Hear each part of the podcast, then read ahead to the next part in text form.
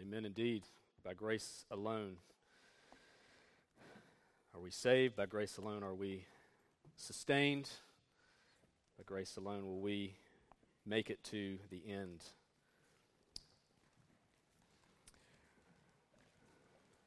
We are continuing in our series we call Life Together.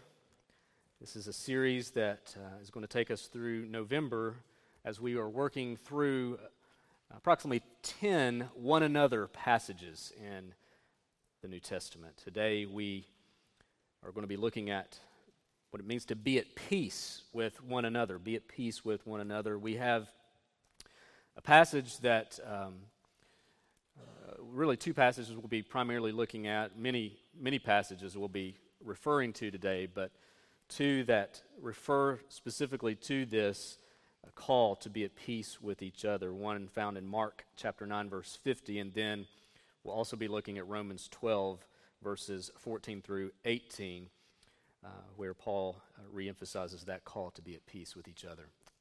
Uh, as we do that, let's pray together. Lord, we ask now for your help, for your illumination as we understand, Lord, not just for knowledge sake, but as we seek to understand your word for our lives.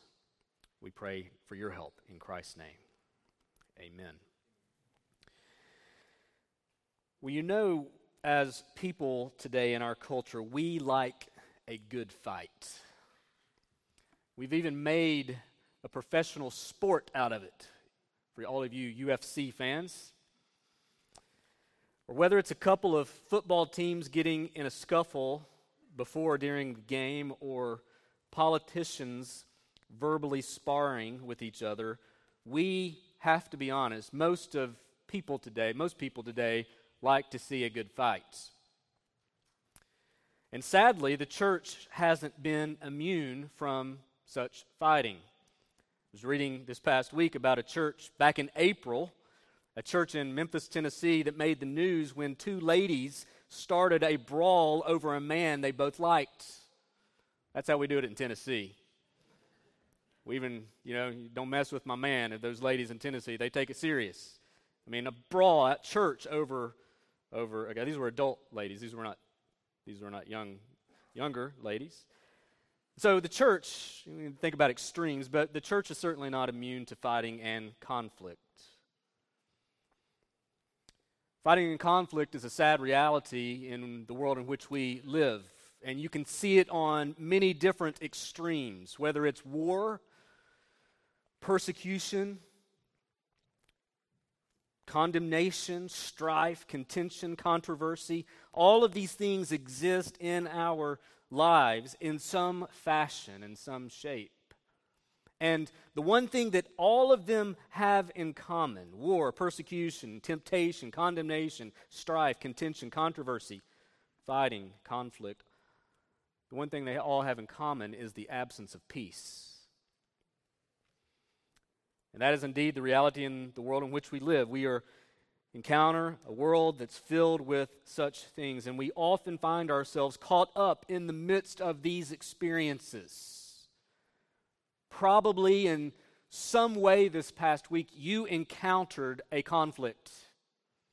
Maybe it was massive, maybe it was more subtle or minor in nature, but you probably encountered or involved in directly or indirectly uh, some kind of conflict, some kind of fight.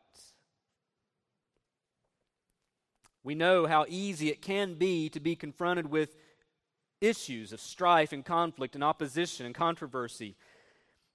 But as Christians, in the midst of those circumstances, in the midst of those conflicts, the Lord calls us as his people to be at peace with one another. The only place, the, the one place that war and persecution and condemnation and strife, contention and controversy should be absent is within the family of God. And yet we often see how we, in general, as a people of God, are not immune to such fighting. The Bible calls us to be at peace with one another. In Mark's Gospel, in chapter 9, verse 50, Jesus says that very thing to his disciples. He says, Have salt in yourselves and be at peace with one another. Be at peace with one another. Romans chapter 12, we've been looking at Romans 12. There are several one another texts in this chapter alone, but in Romans chapter 12, beginning in verse 14, Paul says to the church at Rome, to the Christians there at Rome, Bless those who persecute you. Bless and do not curse them. Rejoice with those who rejoice. Weep with those who weep. Live in harmony with one another. Do not be haughty, but associate with the lowly. Never be conceited. Repay no one evil for evil, but give thought to do what is honorable in the sight of all. And then listen to verse 18. If possible, if possible, as so far it depends on you, live peaceably with all. Live peaceably with all. When you consider the one another text and when you consider the call, and we're going to look at other texts that deal with this call to be at peace with each other, when you consider this, there are several observations I have before we get into the, the outline of the sermon. First of all, Jesus expects his people to be at peace with one another. We're going to talk about why that's such a big deal in just a moment. He expects his people, the family of God, brothers and sisters in Christ, to not just get along, but be at peace, to pursue peace with one another. It's the expectation, not a suggestion. And then in Romans 12, he says, and by the way, through the Apostle Paul, by the way, as so, so far as it depends on you, expand that to all people, even non Christians. You are to pursue peace with all men, even those who persecute you.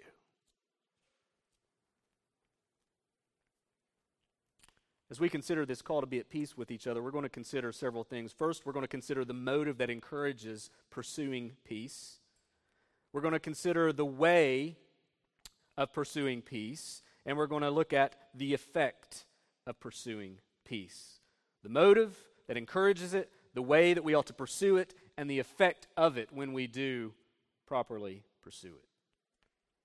Let's look first of all at the motive of pursuing peace. Why would we be peacemakers? Sometimes conflicts have grown so big and so difficult, and they've lasted for so long that either peace seems impossible or we have lost a desire to pursue it altogether. But is that how that we're to think of our relationships, even in the hardest of relationships? Obviously, there will be moments when you feel weighed down by conflict and the thought of working for peace seems so pointless and so exhausting that why even try? But, friends, no matter how you feel, no matter how far things have progressed, God's word is no less true. Matthew chapter 5, verse 9, Jesus says, Blessed are the peacemakers they shall be called sons of God. Mark 9:50 Be at peace with one another. Paul in 1 Thessalonians 5:13 Be at peace among yourselves.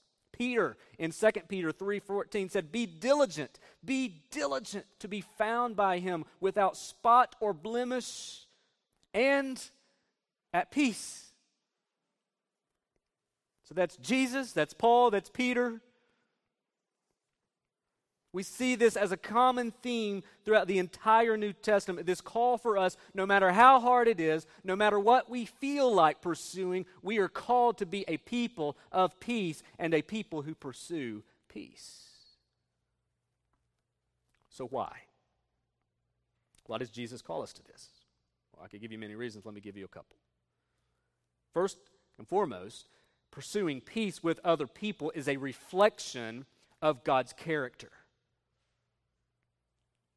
God is a God of peace. It's something that flows out of his nature and character. If you go back to the Old Testament in Judges chapter 6, verse 24, there at the call of Gideon. After Gideon is called there in Judges 6, it says, Then Gideon built an altar there to the Lord and called it, The Lord is Peace. The Lord is peace. It is his character, it is in his nature. In Romans 15, 13, and chapter 16. It's sort of in Paul's final greetings and instruction there at the end of Romans. He says, May the God of peace, may the God of peace be with you all. And then later he says, The God of peace will soon crush Satan under your feet. Again, in Matthew 5, verse 9, the Beatitudes Blessed are the peacemakers, for they shall be called sons of God.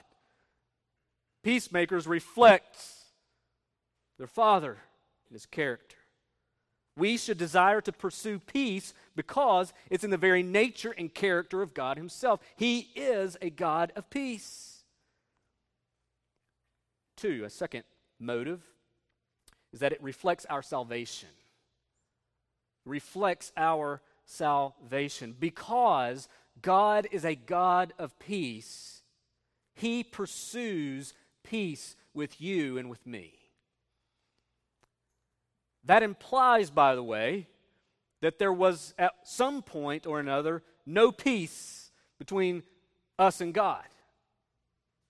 If God is pursuing peace with us, that means there was a time, there was a situation, something was, was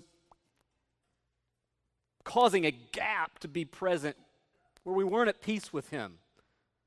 And the Bible says that the problem was that left to ourselves, we are God's enemy. Now, Maybe you've never thought of yourself in those terms before. Maybe you've never thought of yourself pre conversion as truly an enemy of God, but that's exactly what the Bible, how the Bible describes us. We were an enemy. Romans 5, verse 10 says, For if while we were enemies, we were reconciled by God to God by the death of his Son.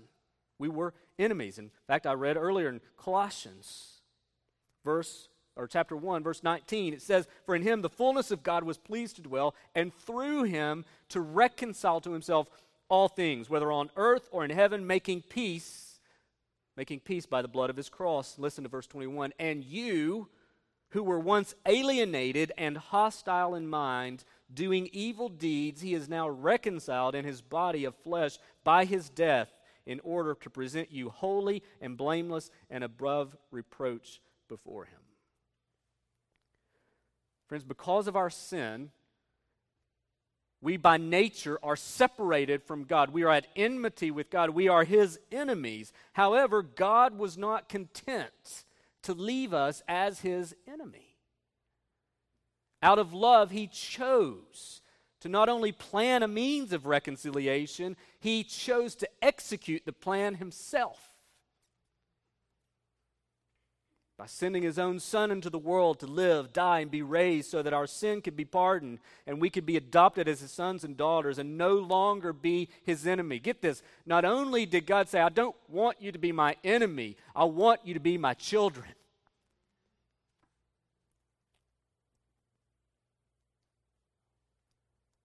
Greatest peacemaking event that has ever took place in the course of human history and that will ever take place happened on a cross where Jesus was crucified.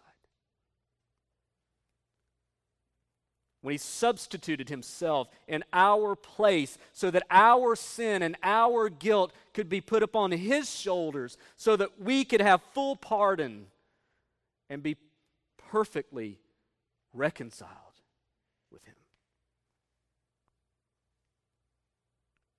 Friend, if you're here today and you have never placed your hope and faith in Jesus Christ, what He did in His perfect life, His sacrificial death, and His victorious resurrection, what He did, He did so that you could be reconciled to God and so that you could have peace with Him.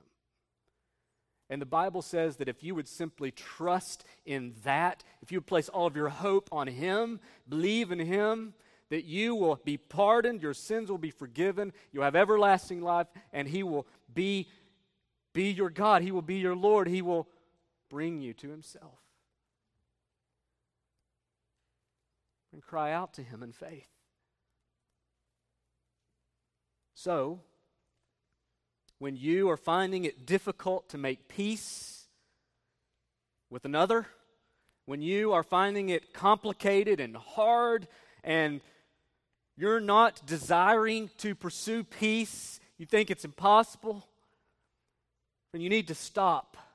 And you need to think long and hard about the character of God and the peace that God established with you through the, through the life, death, and resurrection of His Son. Romans 5, 1 and 2 says, Since we've been justified by faith, we have peace with God through our Lord Jesus Christ. So listen, for there to be horizontal peace with you and your family, your acquaintances, and your church family, for there to be horizontal peace, there, there must be vertical peace. If you are not pursuing vertical peace through the means through which God has supplied through His Son, you will not have horizontal peace.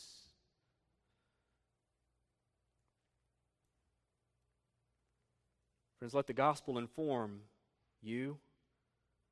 And when you find others so difficult and so complicated and so frustrating, remember just how difficult and complicated and frustrating you were and yet how much God loved you in spite of who you were and gave his son to be sacrificed on your behalf. The motive. So, how do we do this? So, okay, I get it. It's the character of God, it's part of the gospel that saves me. I understand that that should be my motive. So, help me to now understand practically how we can pursue peace. What does it look like when we pursue peace with other people? Well, there are many things involved. But, but before we even get to that, we, we need to not assume anything about our responsibility to pursue peace. So I don't want to assume that you think it's your responsibility to pursue peace because you may be thinking, I get it, we need to be at peace, but they need to initiate it. Romans 12, 18, if possible, as far as it depends on you, live peaceably with all. Hebrews 12, 14 says, strive for peace with everyone. So, since we have the responsibility to pursue peace, it is our responsibility to initiate peace, period. Doesn't matter who's at fault, it doesn't matter who has more of the blame to share. There's conflict between two people. It's not 100%, 0%. It's a shared it's a shared conflict. Remember in his book, The Peacemaker, Ken Sande, I'm going to point out several things from that book, but even in that book, he says that you may be 2% wrong, but you are 100% for that two, 100% responsible for that 2%. This past summer, we walked through that book in our equip class, combined class, the, the Peacemaker.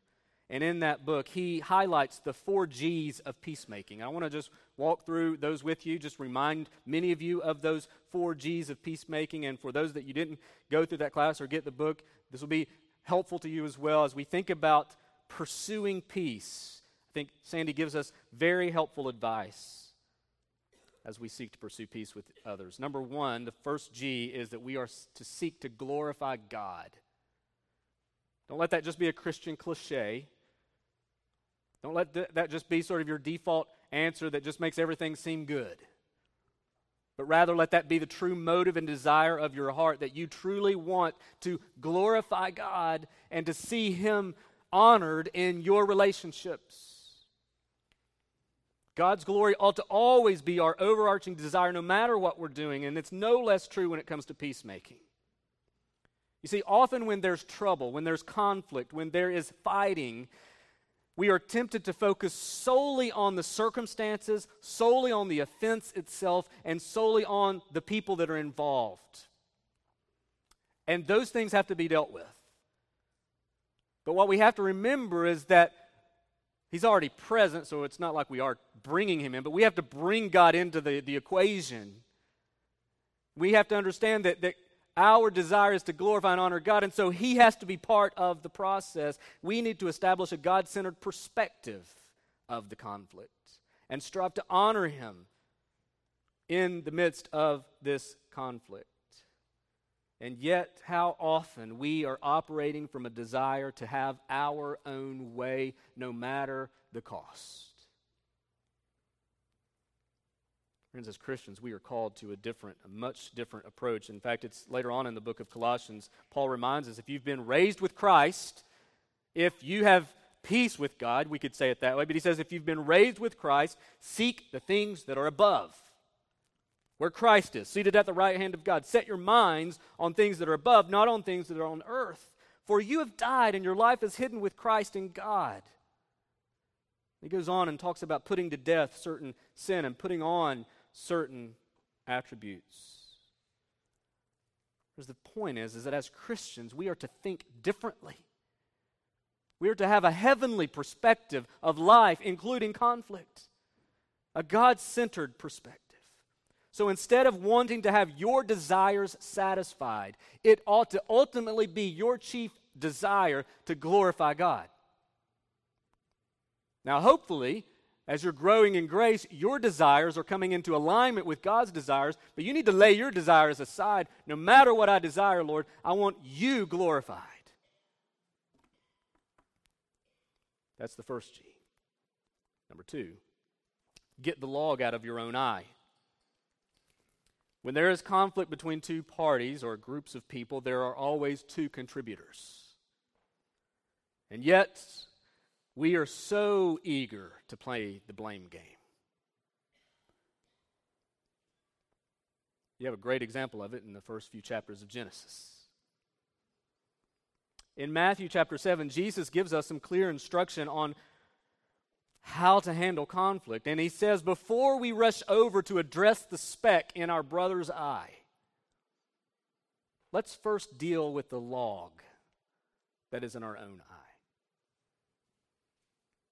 One of the places I see the blame game most often is in the context of marriage. I've had the opportunity to sit down with many of people, pre marriage counseling and marital counseling, and it is inevitable within the first session that the husband is there to accuse the wife of failure, and the wife blames the husband for failure. And my first job is to help them both see that they both are the problem. That's why in premarital counseling, I will ask young couples this question. I will look at them and I will say, What do you think the greatest threat to your marriage is? And I have them both answer. What's the greatest threat to your marriage? And they will give me a number of things, and I will look at them, and I will look at them individually. I'll look at the man, and I'll say, You are the greatest threat to your marriage. And I'll look at the lady and I'll look at her and I'll say, You are the greatest threat to your marriage. Let's establish day one that we are the greatest threats to not just our marriage, but to any relationship. Because we are fallen sinners, we are fallen people. Whether it's in marriage or relationships at work, or whether we're trying to seek to live out biblical community as a church family, friends, we don't have time to play the blame game. If we're truly serious about pursuing peace, we will take responsibility for what we are responsible for. And we will seek to pursue peace in the way that God has outlined in His Word. Yes, there is a time to deal with the sins and failures of other people. A lot of times people quote Matthew 7 and they forget that we're to deal with the speck. They go quickly to judge not lest you be judged. But Jesus says, you got to deal with the speck, but just make sure that that log in your eye is dealt with first. Then go deal with the speck. I'm not saying dismiss the speck. You have to deal with it. There are times where we have to deal with sin in others people in other people's lives, but not before you adequately deal with your own failures. Proverbs chapter 28, verse 13 says, Whoever conceals his transgressions will not prosper, but he who confesses and forsakes them will obtain mercy. Get the log out of your own eye. Number three, gently restore. Friends, when we're called to peacemaking, we are called to restoration, reconciliation. We are not called just to come to some kind of agreement so that we can get along. We're called to actually have a restored fellowship with another. And it's a critical step in peacemaking, assuming you're seeking to honor the Lord and assuming you've humbly dealt with your own sin, your own contribution to the issues at hand, then we have a couple of things that we can consider. Number one, he says in the book that we are to overlook minor offenses. Sometimes the process of making peace means you simply overlook an offense, certain offenses. Proverbs 19:11 says good sense makes one slow to anger and it is his glory to overlook an offense. There are some things that people will say or people will do with whatever intention in mind, maybe they meant to or didn't mean to, that it's just not worth all of the shed blood. you know, uh, pastors will often talk there are certain hills you take in ministry and certain hills you just leave alone. Obviously, there's a whole other conversation as to how you analyze and which hill you take and which you don't. Same is true in our relationships. Sometimes we get so offended over the least little things. Maybe, maybe someone looked at you funny. Maybe they have indigestion. And you took offense to that. Maybe they do have a hang up with you. And, and, and you know, sometimes we, we're just oversensitive. You know, maybe, maybe, maybe someone forgot to return your call. You're like, well, they must be mad at me. They didn't call me back. Maybe they forget a lunch meeting or forget to call you about another appointment that they had with you or something like that. Friends, every issue is not worth confronting. Sometimes there are clear wrongs intentionally done to us that we need to be prepared to overlook these minor offenses, and that does need discernment. Be careful how you apply that, but don't, don't forget to apply it certain things need to just just move on. But when there is serious issues at hand and, and biblical responsibility that we have, we are to graciously pursue people. If you are really wanting to bring God glory and apply the gospel to your life in peacemaking, it will necessitate you pursuing others. And oftentimes, it is uncomfortable. It is hard. It is difficult. It is, it is not a fun process. It will take you taking the initiative to go speak to someone. And when you do, you should never go in anger, you should never go out of vengeance, but always in love. Uh, there are only two, two, two errors that we need to avoid when it comes to peacemaking. Uh, one error is just in full attack mode where we're, we're just letting somebody have it, the other is to ignore the situation altogether. Graciously pursue. And then, number four, he says to go be reconciled. Friends, listen, when it comes to peacemaking, I, all of us struggle with it. But we should never simply settle for compromise. It may be that we have to compromise, it may come to that. But you shouldn't settle for that. You shouldn't settle for just, we're just going to have to agree to disagree. If it has to do with truth, objective truth, there's more work to be done. Because what happens when we just settle for compromise or we agree to disagree, that turns relationships south and, and those relationships just wither away. We have to learn to pursue each other in such a way where true forgiveness is extended and received. Matthew chapter 5 verse 23. Jesus says, "So if you are offering your gift at the altar and there remember that your brother has something against you, leave your gift there before the altar and go. First be reconciled to your brother and then come offer your gift."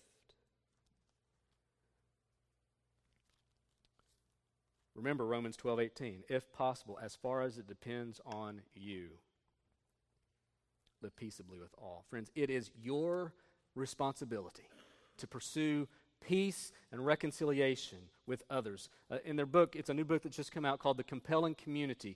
Uh, Pastor Mark Dever and Jamie Dunlop write this No matter who started it, it is always your job to initiate reconciliation. I don't care who started it, it's your job to go fix it. It's your job to go be reconciled. It's your job to pursue peace. And when you have two Christians that see it as their job to pursue peace, good things are going to happen.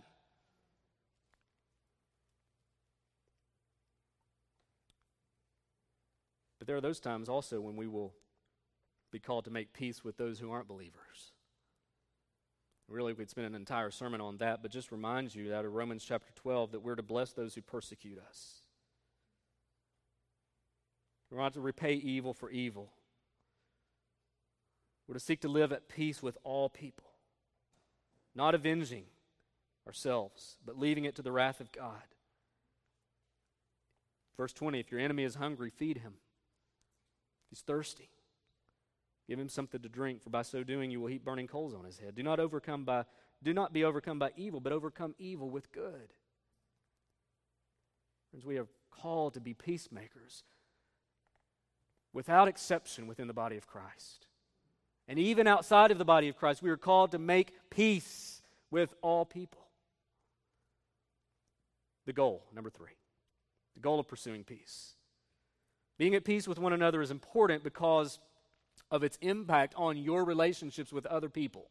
However, pursuing peace ultimately has to do with more than just you. This is not about you. It's ultimately about God's glory and reconciliation with other people. Too often, people in pursuing peace are pursuing it for the wrong reason and for the wrong goal. It goes kind of something like this I just want there to be peace so I don't have to be burdened by this conflict any longer. I just want there to be peace because I want to be happy. I want there to be peace so that I don't have to put all my time and energy into this anymore. Who, who's, who's the focus here? I want to be happy. I don't want to be burdened. I don't want to have to exert any more energy in this. I, I, I, I, I, I, I. Friends, peacemaking is not ultimately about you. Too often I hear that in marriages. I just want to be happy. Friends, let me just tell you on the marriage thing marriage is not ultimately about your happiness, it is about the glory of God and you sacrificing yourself for the good of the other. That's what it's about. Relationships, friendships, the same. We're to be pursuing peace, not just for our happiness. Happiness is a byproduct, but it's not ultimate. Sometimes you will be pursuing peace in situations where things aren't going to be so happy, but peace is necessary. Your happiness is not ultimate. It's important, but it's not ultimate. So, two things briefly as we wrap this up as we consider pursuing peace. Number one, the goal of pursuing peace means you are seeking mutual encouragement. Romans chapter 14 later on says, verse 19, So then, let us pursue what makes for peace and for mutual upbuilding.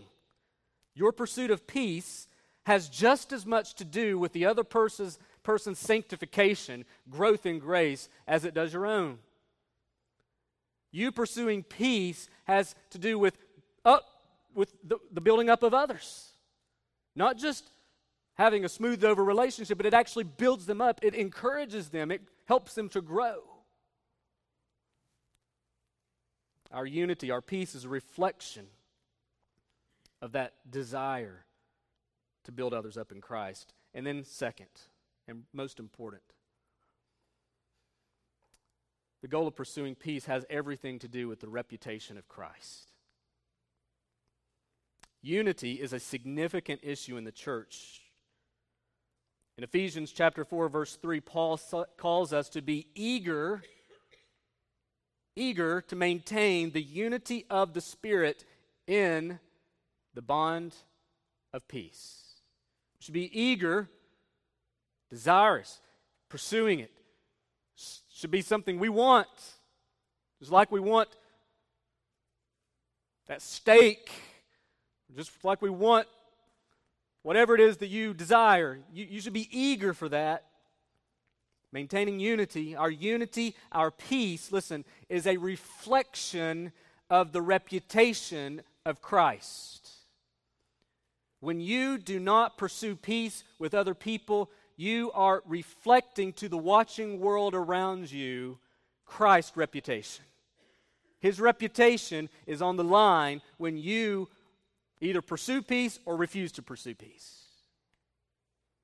I'm not saying that his reputation ultimately can change. It can't because he's holy. His character cannot change. He is immutable. He, he's the unchanging God. He's perfect in all of his attributes all at one time. He can never change. However, people's perception of him, people's perception of Christ can change based upon the peace and unity present among two believers in a local congregation. So, friend, consider it both your duty and joy to pursue and maintain peace with the brothers and sisters God has surrounded you with. Christ's reputation rest on it. Christ's reputation. Rest on it. John Calvin put it this way he said, True peace will be found nowhere but in Christ. True peace will be found nowhere but in Christ. Only in Christ will you know what peace is, and only in Christ will you be compelled, motivated, eager to pursue peace with others. The peace we experience in salvation will motivate us to pursue peace with others. Listen, we say it the other way. If you have no desire to pursue peace with other people, you may not have salvation.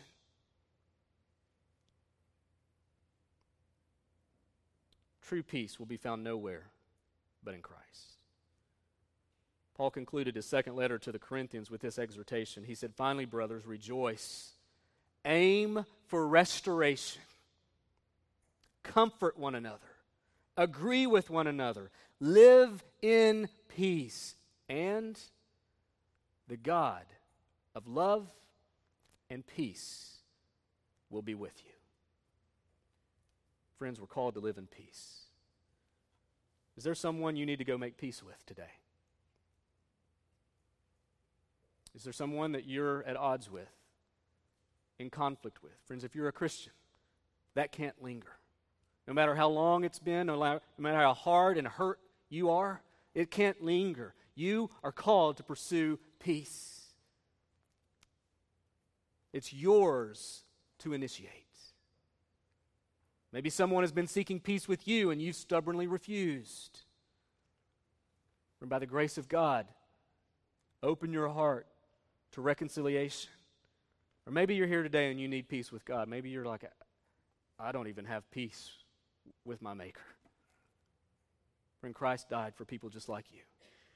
If you would simply look to Him and trust in Him, you can be saved and you can have peace forever with Him. Be at peace with one another. Let's pray. Father, we thank you for reminding us of our need of peace with you. We thank you for reminding us of the fact for those of us who have trusted in Christ, of the peace that we have with you. God, would you help our hearts to reflect that peace? Would our hearts in turn lead to lives that reflect that peace as we seek to initiate peace, to make peace, to be at peace with, with, with one another and with all people? Lord, we have a, a special obligation, a special responsibility towards our brothers and sisters in Christ. Lord, it's not optional that we be at peace. We ought to be pursuing that no matter how hard, how long, how difficult it may be. We need to be pursuing. God, would you help us?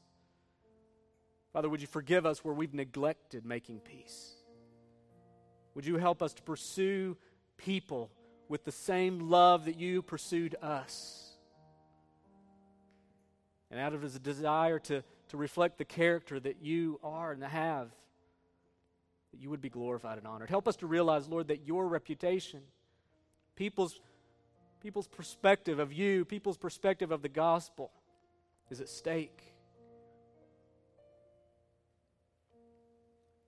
Father, it may be that we're called to make peace in situations that are outside of the family of God, and that, those are be even more challenging. But God, help us not to waver upon this call to be at peace, so far as it depends on us.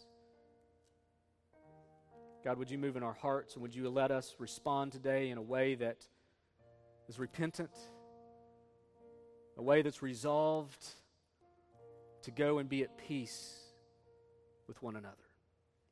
Would you move in our hearts and lead us to respond appropriately today, Father? We pray this in Christ's name.